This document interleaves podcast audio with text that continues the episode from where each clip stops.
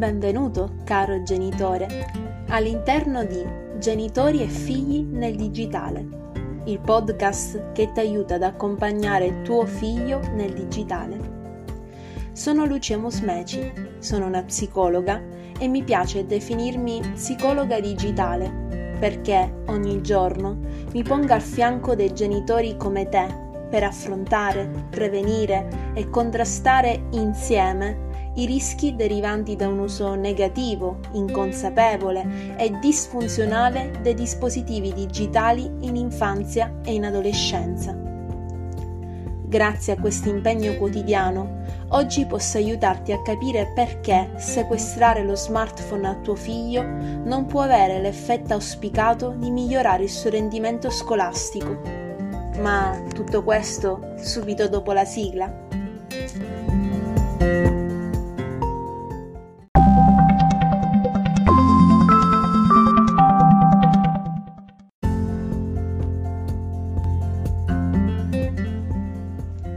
È capitato anche a te che, a fronte di voti insoddisfacenti portati a casa da tuo figlio, ti venisse consigliato da amici, parenti e professionisti vari ed eventuali di sequestrare ogni dispositivo digitale a sua disposizione?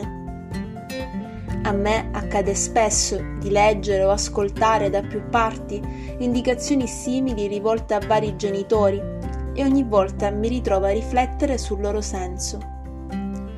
Secondo la semplicistica logica alla base di questi consigli, interferendo smartphone, tablet, computer e o console con la concentrazione necessaria all'apprendimento, sarebbe sufficiente eliminarli dalla portata di tuo figlio per ribaltare completamente la sua situazione accademica.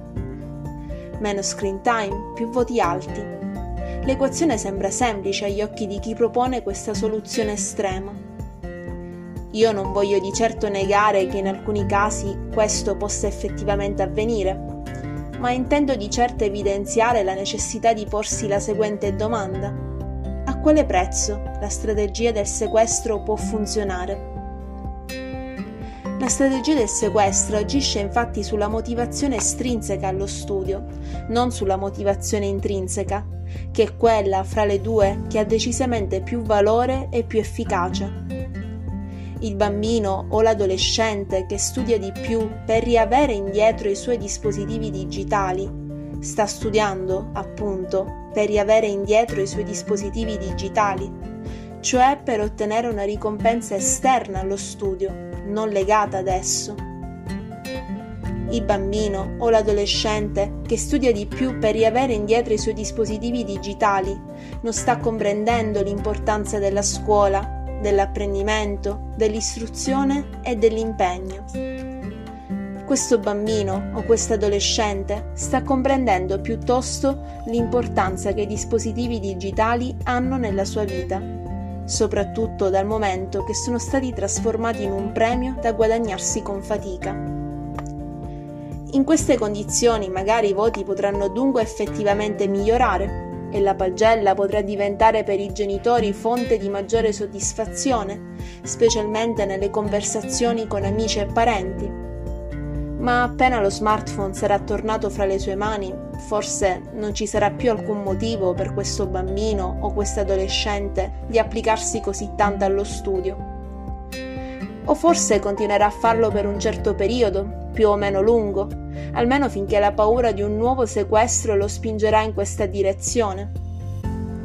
La strategia del sequestro, infatti, abitua a studiare non per amore, non per interesse, non per curiosità e non per piacere. La strategia del sequestro abitua a studiare per paura. E questa abitudine rende l'impegno molto meno costante di quello che ci si potrebbe e dovrebbe augurare. Quando dunque la strategia del sequestro si affaccerà alla tua mente fra le varie opzioni possibili, è fondamentale che tu possa prenderti del tempo per richiamare alla memoria questa puntata del podcast e per trovare una tua personalissima risposta alla seguente domanda. Desidero che mio figlio studi motivato dalla paura di perdere i suoi dispositivi digitali oppure per il piacere di acquisire nuove conoscenze e consapevolezze su se stesso e sul mondo che lo circonda? Ecco, a questo punto è però necessario avvisarti di un'altra eventualità. Il tentativo di motivare tuo figlio tramite il sequestro dei suoi dispositivi digitali potrebbe non andare a buon fine sin dal principio. Tuo figlio potrebbe percepire infatti questo tuo drastico intervento come un'ingiustizia inaccettabile oltre che come la dimostrazione evidente che di lui a te interessa solo la sua prestazione accademica e null'altro. In fondo, sequestrare i suoi dispositivi digitali implica privarlo dei principali strumenti che gli consentono di dedicarsi alle, a molte delle sue passioni digitali e non. Ricorda che lo smartphone può essere usato anche solo per prendere appuntamento in maniera più agevole con gli amici. Ecco che dunque rabbia e frustrazione potrebbero diventare grandi ostacoli al raggiungimento del tuo obiettivo finale. Ma d'altronde a questo punto ci sono altre domande fondamentali da porsi che troppo spesso vengono ignorate di fronte al calo del rendimento scolastico di un bambino o di un adolescente. Tu hai davvero la certezza che lo scarso rendimento scolastico di tuo figlio derivi interamente dalle distrazioni offerte dai suoi dispositivi digitali? E se all'origine dei suoi voti bassi vi fossero invece problematiche relazionali, complicazioni familiari, disturbi specifici dell'apprendimento, ansie, angosce, stress vari ed eventuali? Come potrebbe essere positivo limitarsi semplicemente a privare tuo figlio dei suoi dispositivi digitali in ciascuno di questi casi? La realtà è che, per tutti i fattori considerati finora, è evidente che la strategia del sequestro non ha una vera e propria efficacia. Potrà forse essere una strategia facile da adottare perché non richiede all'adulto, genitore, insegnante o professionista di porsi domande, di mettersi in discussione, di entrare in contatto col bambino o con l'adolescente per guardare la situazione dalla sua prospettiva, entrando in empatia con lui. Ma, ancora una volta, a quale prezzo? Con quale effetto?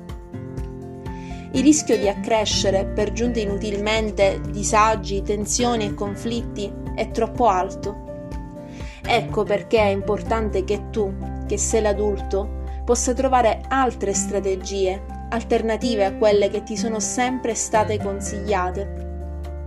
Ecco perché è importante che tu, che sei l'adulto, possa abbandonare l'illusione che il sequestro dei dispositivi digitali di tuo figlio sia la soluzione magica a tutti i tuoi e suoi problemi e ricordare che dietro a calo del suo rendimento scolastico può esserci molto di più di ciò che a un primo sguardo superficiale può apparire.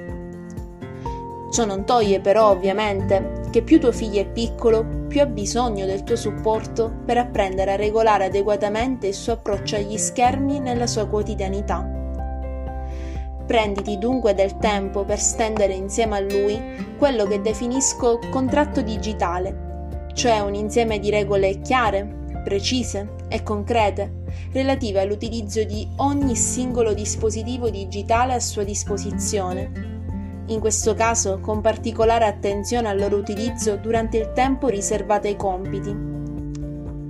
Ricorda di tener conto delle esigenze, sì di concentrazione, ma anche di quelle di realizzazione. Ormai sempre più spesso è necessario accedere a specifici ambienti digitali per portare a termine quanto richiesto dai docenti. E ricorda anche che tali esigenze possono variare nel corso dell'anno scolastico il fatto che un accordo si riveli successivamente inefficace non rappresenta un fallimento del contratto digitale, quanto piuttosto un semplice segnale della necessità di rielaborare tale contratto insieme a tuo figlio.